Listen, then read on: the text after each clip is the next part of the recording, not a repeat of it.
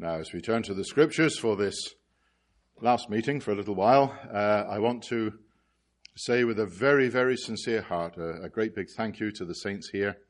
Um, first, for the invitation, the confidence of the assembly in inviting me for the conference. Thank you very much for that.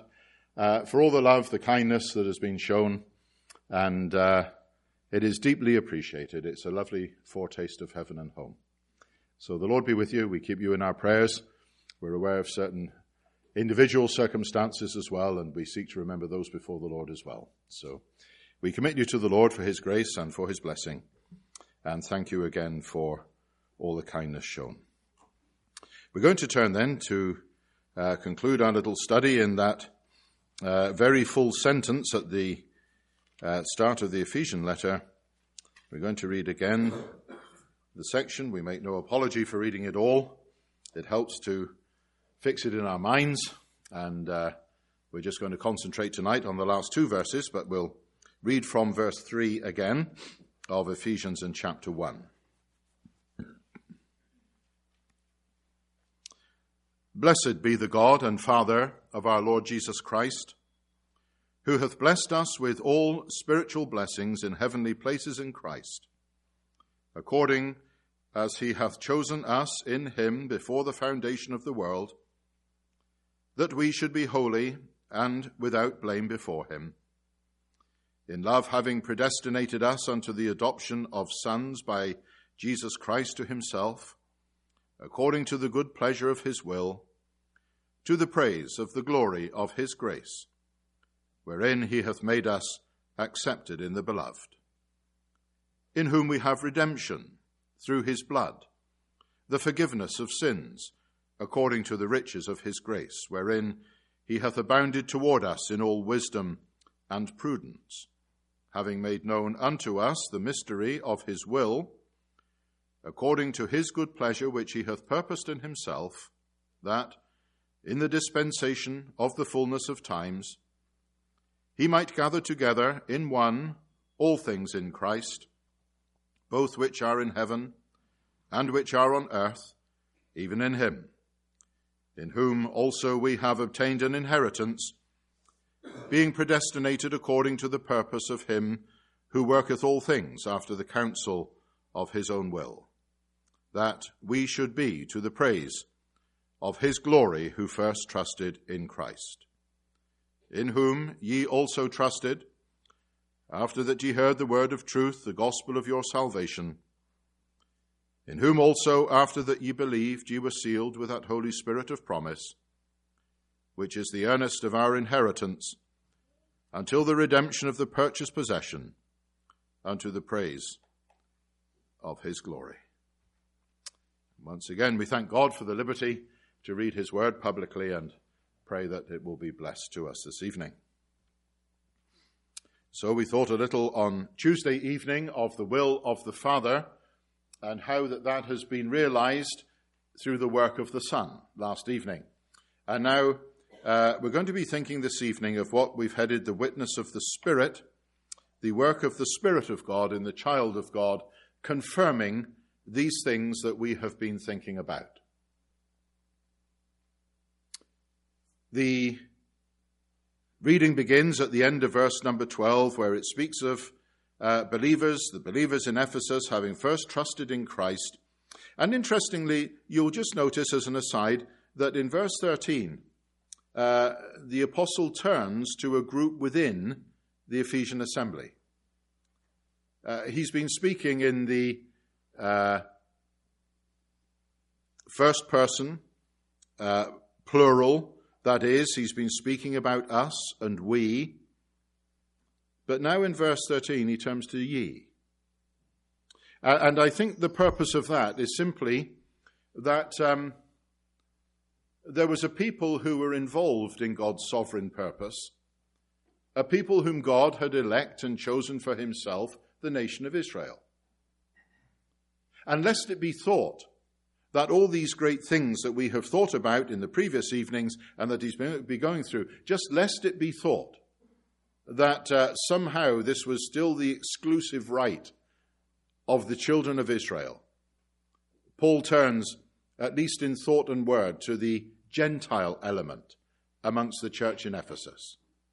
It's true in Ephesians, it's in Colossians, it's in the Galatian letter. It's very interesting to mark the change in the personal pronouns, as Paul writes. Sometimes it's to we and us, and sometimes it's to ye, and sometimes it's about them. And so you have to mark those personal pronouns as Paul writes. So here he just switches for a moment from we and us to ye, just to make sure that that, gen- that Gentile element amongst the church at Ephesus knows that they're fully included in this. So then, as we look at verse 13, uh, speaking of those who first trusted in Christ, in whom ye also, not so much ye also trusted, but in whom ye also, after that ye heard the word of truth, the gospel of your salvation, in whom also, after that ye believed, you were sealed. So he's repeating that little expression, in whom also. He repeats it because the clause is rather long at the beginning of verse 13. So he says now, uh, all these blessings were obtained by you. You trusted in Christ. Uh, and, and you Galatian, uh, sorry, you Ephesian Gentile believers, all included, in whom ye also, after that ye heard the word of truth, the gospel of your salvation, in whom also, upon believing, ye were sealed with that Holy Spirit of promise. So the in whom is Christ. See how in verse 12, you first trusted in Christ, in whom? The middle of verse 13. In whom? So now he says you've been sealed in Christ by the Holy Spirit who was promised.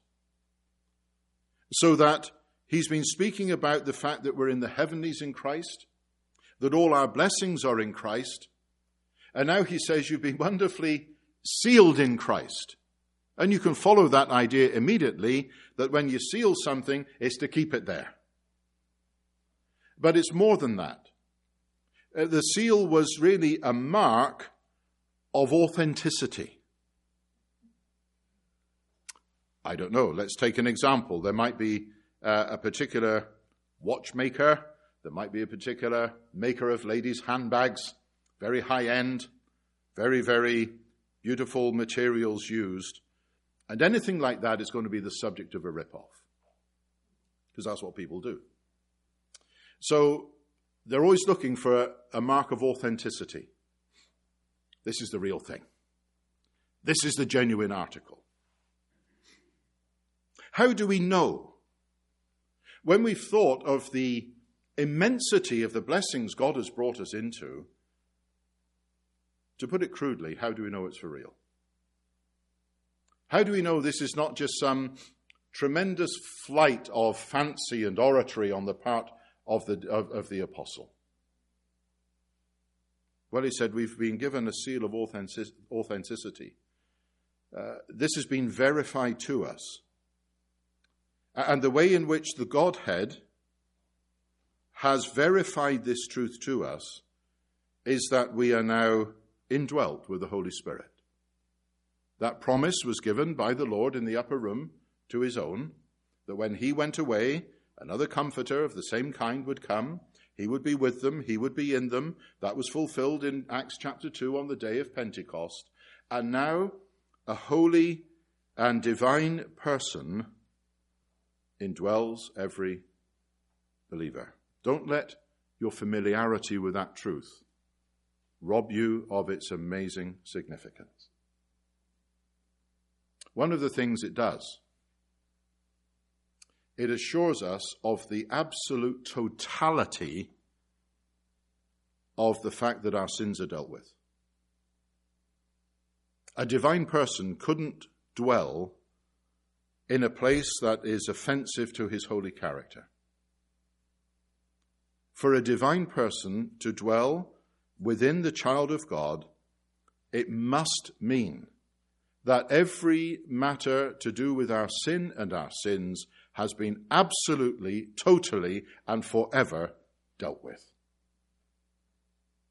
It must also mean that, that wonderfully, the God who has done all of this by grace wants us to be absolutely sure that it's been done, that it isn't a flight of fancy, and it isn't in any way dependent on anything that you or I do. Isn't it wonderful that God, who would bring us into all this by grace, also, shall we say it reverently, goes to great lengths to verify this to us, to authenticate it, to, to assure us of His honesty and His purpose in doing all of this. So then he says to the Ephesians, You heard the word of truth, the gospel through which you were saved, and uh, in whom, that is in Christ, not so much after that you believed. Um, just the way we use the word after in our modern language suggests something post the event. Uh, but really, the thought is upon believing. It's very clear from other scriptures if any man hath not the Spirit of God, he's none of his. So the idea that uh, those who espouse so called Pentecostal doctrine, those who say that you can be saved, but you then have to wait uh, uh, uh, for the Holy Spirit to come upon you and to be in you, it's clearly wrong. Uh, this isn't a proof text for that kind of thing. It simply means that upon believing, the very moment that you trusted Christ, you were sealed. And God was marking you out as His. It is the evidence that God has made you His by right. There's some lovely examples of this, I suppose, in the, in the Old Testament scripture when we think of being sealed. And uh, we'll just suggest them to you. You could go back to uh, Esther chapter 8 in your Bible. The book of Esther and chapter 8.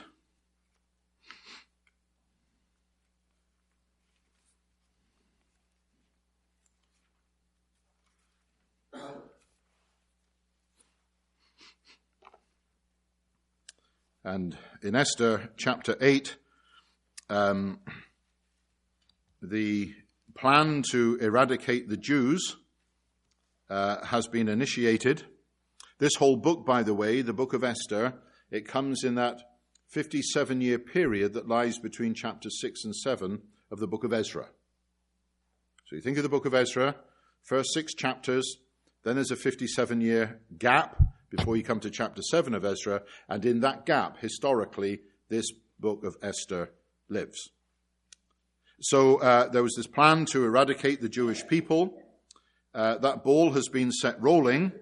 Those who devised it have been caught up with, and um, uh, and now when in, in chapter eight, uh, Esther is looking to see that the decree to wipe out the Jews is going to be revoked.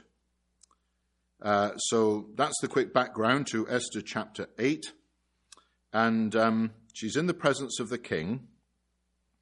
And in verse 7, then the king Ahasuerus said unto Esther the queen, unto Mordecai the Jew, Behold, I have given Esther the house of Haman, and him they have hanged upon the gallows because he laid his hand upon the Jews. Write ye also for the Jews, as it liketh you, in the king's name, and seal it with the, with the king's ring. For the writing which is written in the king's name and sealed with the king's ring may no man reverse. So that which was sealed by the king, sealed with the king's ring, the so called signet ring, the signet on the ring is pressed into the hot wax of the seal. It marks it as having the authority of the king. That which is sealed with the king's ring may no man reverse. It's just lovely to think of writing that can't be reversed. If that was the case with an earthly monarch, and the seal that he put upon it meant that something written in his name could in no way be reversed, how much more the seal of God? What he has written no man can reverse. Thank God for eternal security of salvation. I've come across a number of people, particularly in Europe, Eastern Europe, Ukraine, and countries like this, where they've been inflicted with wrong doctrine. It's there on the west coast of Scotland as well. Wrong doctrine that, that teaches them they could be saved today and lost tomorrow if they don't persevere in divine things. And it's a, it's a pernicious doctrine that robs these children of God of all their joy. It robs them of any effective service for God. And thank God for assurance of salvation. I hope you would understand, and younger believers especially, that assurance of salvation doesn't come from any memory you have. I say that because it might be great if you can recall a particular occasion, you can recall the very moment when you trusted Christ, you can maybe recall the date, the hour, the time, the place, and everything else. Not every believer can. And there's many reasons why that is the case. But assurance of salvation never rests on feelings. It doesn't rest on experience. It must rest on the Word of God. That's where your true assurance must rest. Remember when the Lord Jesus graciously healed the woman with the hemorrhage, and, uh, which she'd had for 12 years, and he, he healed her. And uh, Mark tells us that she immediately felt in herself that she had been healed. But the Lord didn't leave her with her feelings. Oh, she felt there and then that she had been healed, but, but maybe what about in three or four years' time when the little twinge comes back again? No, he left her with his word. Daughter, be of good comfort. Thy faith hath made thee whole. And so we rest on God's word. We rest on the writing that cannot be reversed. And so we have this precious seal in the word of God that what God has written, it can never be reversed. And we rest for our eternal security of salvation upon the written word of God. But again, there's another nice little picture.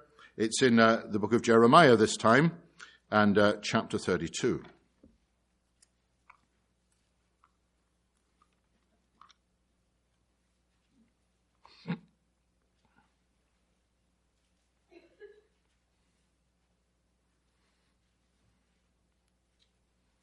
Chapter 32.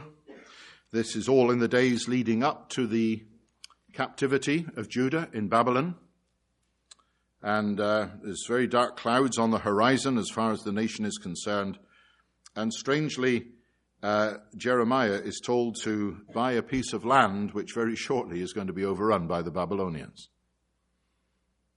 And yet, the very fact that he's going to buy that piece of land uh, is God's assurance to him that one day it would be recovered from the Babylonians and he would be able to lay title to it again. So um, the word of God had come to Jeremiah uh, to buy this um, field from a man called Hanameel, who was his uncle's son, so a cousin of his. And uh, in verse 9 of chapter 32 of Jeremiah, and I bought the field of Hanameel, my uncle's son, that was in Anathoth, and weighed him the money even seventeen shekels of silver. And I subscribed the evidence, and sealed it, and took witnesses, and weighed him the money in the balances. So I took the evidence of the purchase, both that which was sealed according to the law and custom, and that which was open, and I gave the evidence of the purchase unto Baruch the son of Neriah, the son of Maaseiah, in the sight of Hanameel, mine uncle's son, and in the presence of the witnesses that subscribed the book of the purchase before all the Jews that sat in the court of the prison. Everything was done legally, everything was done carefully, everything was done properly. I subscribed the evidence and sealed it. I took the evidence of the purchase. So there's another use of the seal. It was to guarantee that the full purchase price had been paid. Do you remember how that in Genesis chapter 43, when um, the time was drawing near for Joseph's brethren to be reconciled to him, he knew who they were, but they didn't know who he was. And it's a lovely picture of how, in a future day, the estranged brethren of our Lord Jesus Christ the nation of Israel is going to be restored to him. And uh, we have that setting where um, the demand had been made that unless Benjamin came down uh, from his father Jacob, unless Benjamin came, uh, that there was no hope for the uh, brethren to be believed and, and uh, to be acknowledged as being not spies. So, back there in the book of Genesis, um, it's actually a lovely picture of the restoration of the nation of Israel. Uh, and, and when you look at it that way, the whole picture changes a bit. You know that Joseph would be, in that sense, a lovely picture of Christ. Uh, not least because, uh, as we've often reflected, um, Joseph was associated with four houses in his uh, experience. We find him first in the Father's house, picture of Christ in John's Gospel. And then he moves from the Father's house, and the next house we find him in is Potiphar's house. He's been sold into slavery. So he's the servant. He's in the house of the servant. It's, the, it's Mark's Gospel that's in view. But then things get worse and he finishes up in the prison house. And uh, we find him there as the, as the guiltless man, there in the prison house. He's there as a sufferer, and it would call the perfect man of Luke's gospel to mind. But then he moves from the prison house to Pharaoh's house. And he's honored and he's glorified, and that brings to mind Christ in Matthew's gospel. It's just lovely the way the Spirit of God weaves these things together. But right in the middle of that, where we've got the reconciliation of his brethren, there's this little cameo. And, uh, and Benjamin becomes the picture of Christ. He's the only one who was born in, in the land. He's the only one who was, uh, who was not implicit in the selling into slavery of Joseph. Uh, he was the one born just outside Bethlehem. First mention of Bethlehem in your Bible. He's the one who, when he was born, had two names. As his mother died, she died giving birth to him shortly afterwards. Uh, she said his name is going to be Benoni, the son of my sorrow. And his father said, no, he's going to be called Benjamin, the son of the right hand. So he's associated with suffering and he's associated with glory. And so there's a lovely little picture of Christ in all of this. And uh, when the time comes for Joseph to make arrangements uh, for his brethren to be restored to him, uh, we find an unnamed servant in his house. On a few occasions in your Bible, you'll find an unnamed servant, and usually that unnamed servant is a picture of the Holy Spirit. And the unnamed servant is charged with um, seeing that these brethren, the brethren of Joseph, that everything's made ready because they're going to dine with him at noon. Is that lovely expression? Bring these men home. Well, that's what the Holy Spirit's doing for us today, isn't he?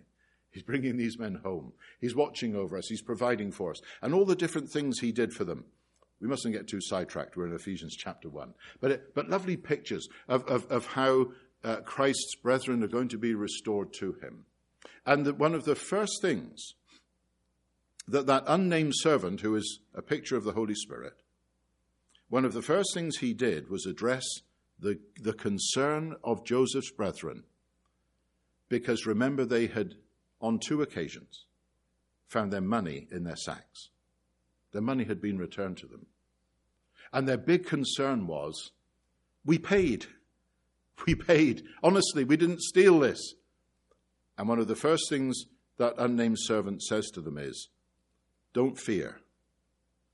I had your money. The price has been paid. Now, that's a long way for me to go around, just to say that here, one of the lovely things about the seal of the Holy Spirit is that it is the evidence of the purchase. Do you worry sometimes about your sins?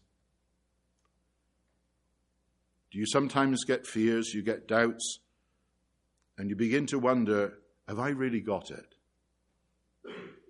Am I genuinely saved? D- did I believe enough? Did I understand enough? Have I trusted enough? And the wonderful truth is, it's not about you. It's not about whether you did enough. It's about the fact that Christ has done enough. He's enough. And if you have first trusted in Christ, then you can leave everything to Him. And one of the things the Holy Spirit does, one of the first things he does in the life of a child of God, he gives assurance the price has been paid. You needn't fear. And it's one of the ways that the devil loves to attack. It's a fortunate Christian who's never at some point in their experience had doubts as to whether they're truly saved. And perhaps even when we, when we, when we try and sum up all the tremendous weight of truth associated with the blessings that we have in Christ, and we're very conscious perhaps of our own faults and failings, and we think, how can, how can this all possibly be mine? And this is why it's so tender, so kind of the triune God, that the God who willed it thus, and the Son who did the work to make it happen, that together they have sent within us the Holy Spirit to give assurance and witness that that which is written will never be reversed, and that which needed to be paid has been totally and fully settled. It's not about whether we've done enough. It's all about Christ being enough. Those doubts, they'll sometimes come completely unbidden.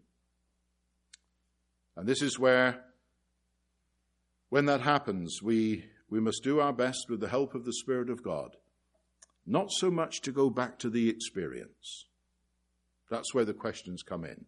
Did I know enough? Did I believe enough? Did I weep enough? Did I repent enough? You don't go back to the experience. You go back to the assurance of God's word that he that hath the Son hath life. God has spoken, and the very God who willed it thus is the God who has promised.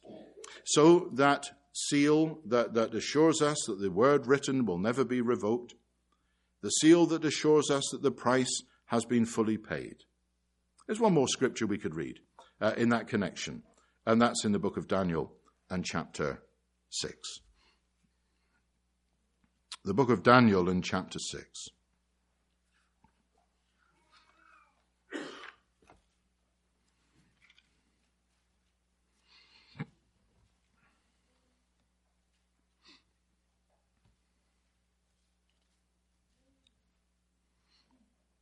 Now, this is where uh, those who are jealous of Daniel and the uh, they're jealous of his place in the king's court. So they have got the king foolishly to sign uh, a rule, a law, that no one should worship any other than himself. And of course, Daniel just carried on, as we know, worshipping the God of heaven. So we read in verse 16. Daniel 6 and verse 16. Then the king commanded, and they brought Daniel and cast him into the den of lions. Now the king spake and said unto Daniel, Thy God, whom thou servest continually, he will deliver thee. And a stone was brought and laid upon the mouth of the den. And the king sealed it with his own signet and with the signets of his lords. Notice this that the purpose might not be changed concerning Daniel. That the purpose might not be changed concerning Daniel. Well, it was a wonderful deliverance, wasn't it? The king came back the following morning and uh, Daniel was still there, still alive. God had overruled. But of course, we can't help it. Our minds go to another occasion when another great stone was rolled into place and a seal was put upon that stone. The place was the tomb of our Lord Jesus. And his holy body had been laid there very tenderly by Nicodemus and Joseph of Arimathea. Great stone was rolled across the entrance to the tomb, and it was sealed. And it was put there, and the seal of the Roman governor was put upon it, which in turn amounted to the seal of Caesar himself. There was no higher authority in the known world. The world's highest authority had put a seal upon the tomb of Christ. He's gone. He's buried. And the only way that seal could ever be broken legally was by one who had higher authority than Caesar himself. What a glorious day it was. When they came early in the morning, Mary came and found the stone rolled away. There was a higher authority than Caesar. Of course there was. The living God of heaven. And he had raised Christ wonderfully from the dead. The stone was rolled away. The seal was broken. And in Daniel chapter 6, the purpose of the seal on that stone was that the purpose concerning Daniel might not be changed. And my brother, my sister, we've read of the purpose of God concerning us on Tuesday night and on Wednesday night. And here on Thursday night, we're reading about the Holy Spirit who is sealed us in Christ, that the purpose of God concerning you and concerning me might never, ever be changed. Lovely to have that certainty, isn't it? There's nothing you can ever do, there's nothing hell can ever do, there's nothing that could ever be done that will thwart God's purpose in Christ of bringing all these sons unto glory and seeing them wonderfully conformed to the image of God's Son. And He's given us the Holy Spirit as the seal of that. So, having confirmed the witness of the Spirit, having sealed us in Christ, and we've looked at the Old Testament pictures in Esther, Jeremiah, Daniel, to teach us that the Word of God will never be changed, to teach us that the full purchase price has been paid, that the purpose concerning us will never be changed. We would say, well, that's enough. That's wonderful. We can, we can rest on the Word of God and be sure of heaven and home. But it gets better. The Holy Spirit of promise, verse 13, says, verse 14, is the earnest of our inheritance until the redemption of the purchased possession unto the praise of his glory. So, this divine person, the Holy Spirit, is the earnest of our inheritance.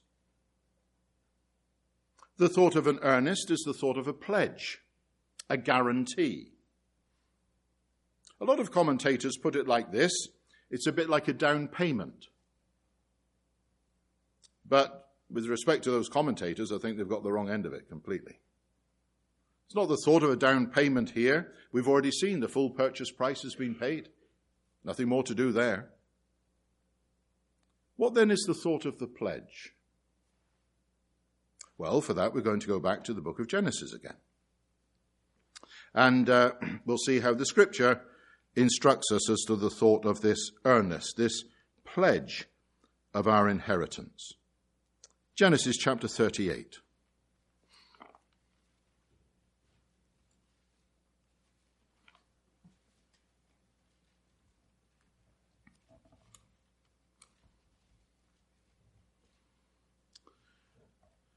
Genesis chapter 38, and again, something of the background just to refresh your memory. Uh, we have in this chapter things concerning Judah and um, Judah in verse 2 saw a daughter of a certain Canaanite whose name was Shua. He took her and went in unto her, and she conceived and bare a son, and called his name Er. Another son called Onan, another one called Shelah. And uh, then Judah took a wife for Er, his firstborn. Her name was Tamar. So Er, Judah's firstborn, a wicked man, was slain in verse 7. Onan was told in verse 8 to follow the custom and go and marry her to raise up seed to his brother. Onan disobeyed that, and so in verse 10, God slew him as well. Verse 11 Judah says to Tamar, his daughter in law, Remain a widow at thy father's house till Shelah my son be grown for he said, Lest peradventure he die also, as his brethren did. And Tamar went and dwelt in her father's house. And in process of time, the daughter of Shua, Judah's wife, died. Judah was comforted and went up unto his sheep shearers to Timnath he and his friend Hira the Adullamite. So now a little plan was hatched because Tamar was quite convinced that uh, she would never get the third son to be her husband. So she hatched a little plot and she waited for Judah by the side of the way.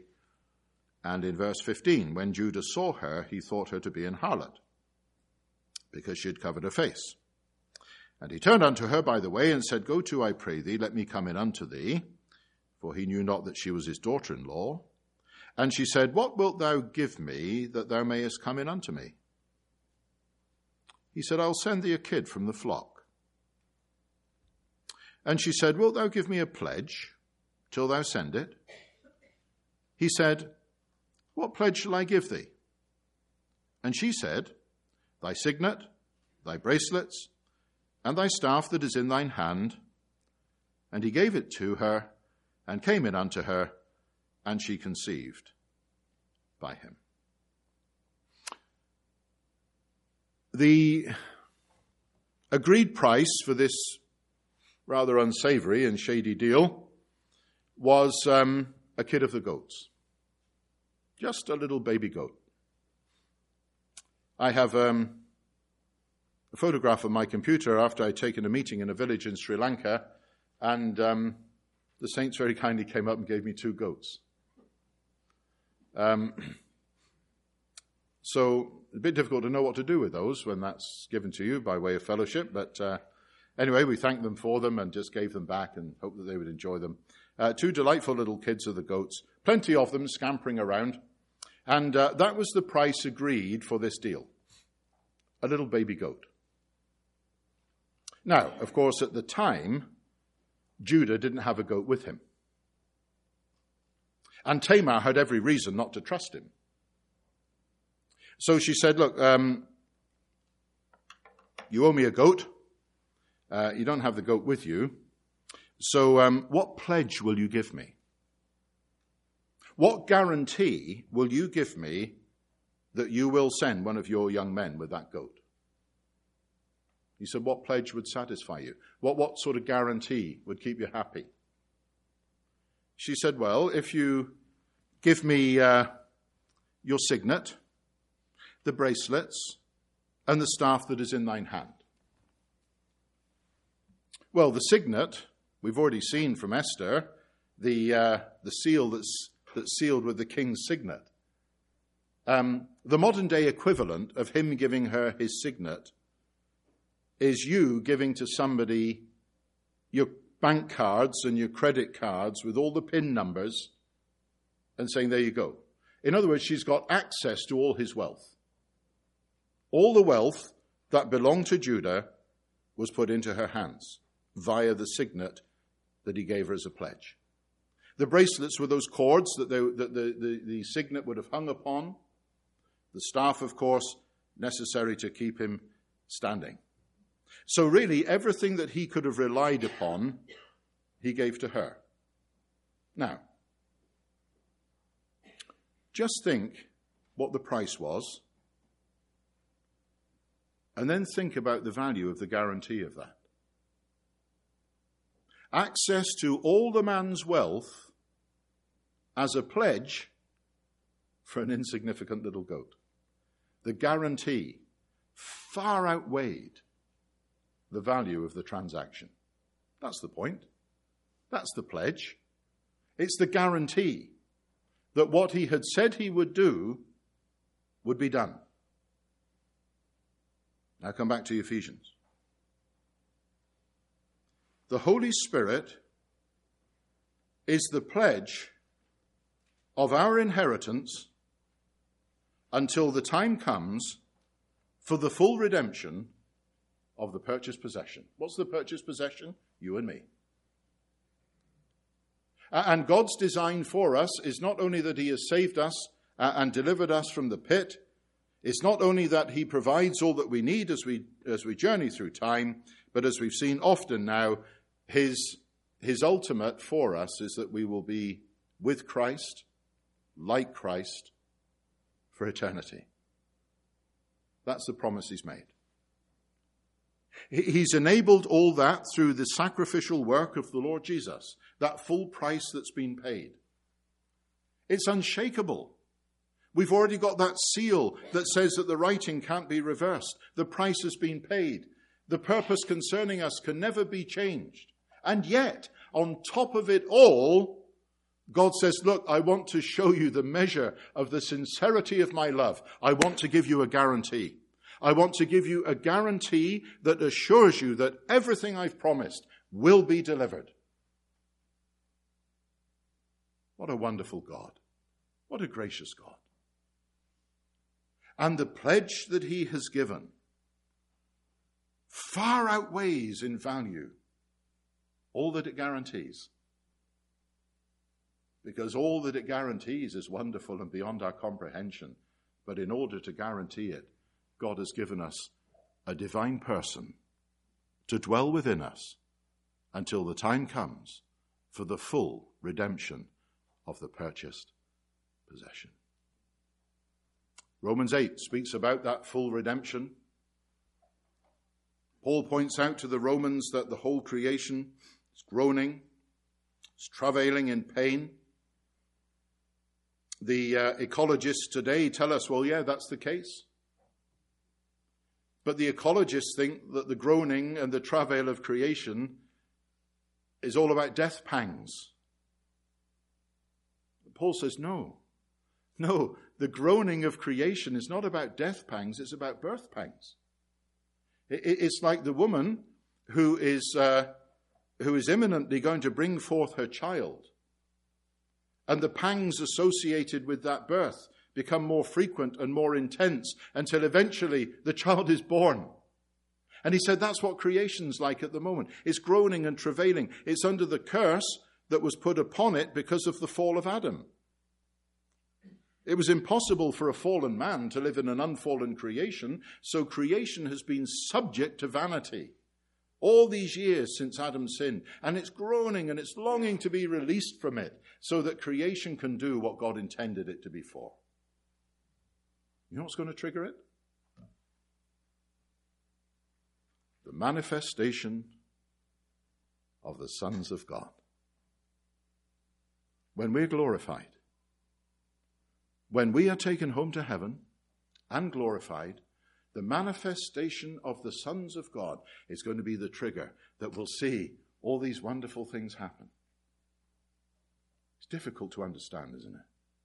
difficult to comprehend, difficult to believe that we would have such a pivotal role together in the purpose of God. But creation is groaning, it's waiting for us to be fully redeemed. Oh, the price has been paid. There's no question of that. But part of the whole wonderful package of redemption, of the liberty into which we've been brought, is that we might ultimately be delivered from this body of death. The body of sin was dealt with in Romans 6. That's what we were in Adam. It's all dealt with. This body of death is in Romans chapter 7. O wretched man that I am, who shall deliver me from this body of death? The things that I would do, I don't do. The things I don't want to do, the very things I find myself doing. Oh, still to be burdened with that sinful nature that was neither removed or improved when we got saved. Oh, to be able to know Christ as we should. Oh, to be able to live for God as we should. Oh, to be free ultimately of these treacherous, devious minds and, and, these hearts that are so duplicitous. Oh, to be delivered from it all. And God says, You will be one day. Fully redeemed. The manifestation of the sons of God. And God said, Just just to give you an absolute guarantee. I can give you no more valuable, no more precious, no greater guarantee than this that I will keep my word. I will take you home. I will glorify you. I will make you like Christ. I will give you a place in the kingdom for eternity. He said, I give you this guarantee. The Holy Spirit is within you. And so he is the earnest of our inheritance. He's the pledge that God has given of our inheritance until the redemption of the purchased possession. And it's all unto the praise of his glory. That's why he did it. It's in the middle voice again. He did it for himself. Oh, he did it because he loved us, yes. He did it that he might have a love gift to give to his son, yes. But ultimately, the eternal, living God of glory said, I did it for myself. I did it for the praise of my glory. And to think that divine persons have worked together in the way and are working so that nothing can possibly knock this program off course. It won't be delayed or extended by a second. It involves every one of us who first trusted in Christ. From the newest believer to the believer who's been longest on the road. All one day soon to be gloriously caught up when we hear the shout. To be that divine consort for Christ for eternity. To be his companion to contemplate his glory, and then to spend the vast ages of eternity. The millennium will be just not even a speck of dust against the whole background of space as we know it. That's just the manifestation of the kingdom. That, that's the closing chapter of time. But when, when that's come to an end, and all traces of sin will finally be put away, as, as the elements God created in Genesis 1 will, will be melted down. The, uh, the, there will be this tremendous fervent heat, the great noise, the, the elements melted, every vestige of sin purged by fire. And time will end, and the great day of God will open up. The vastness of the ages, of the ages, of the ages, of eternity. He and I, in that bright glory, one deep joy shall share. Mine to be forever with him, that we can understand. The great joy that one day we shall be with him, but to think of the joy of his because we are there. It's a wonderful thing to be saved. And we become earthbound, don't we? And we lose sight of it sometimes. The glory of the grace of our God. And we thank God for occasions like this when, over a few evenings, we can just contemplate something of the magnitude of what God has done in redemption, of what it means to you and to me. And we trust that we'll walk out and for the next few days with a lighter step. And we trust the Lord will keep us cleaving to Him until we see Him face to face. Thank you for attention. We trust God will bless His word.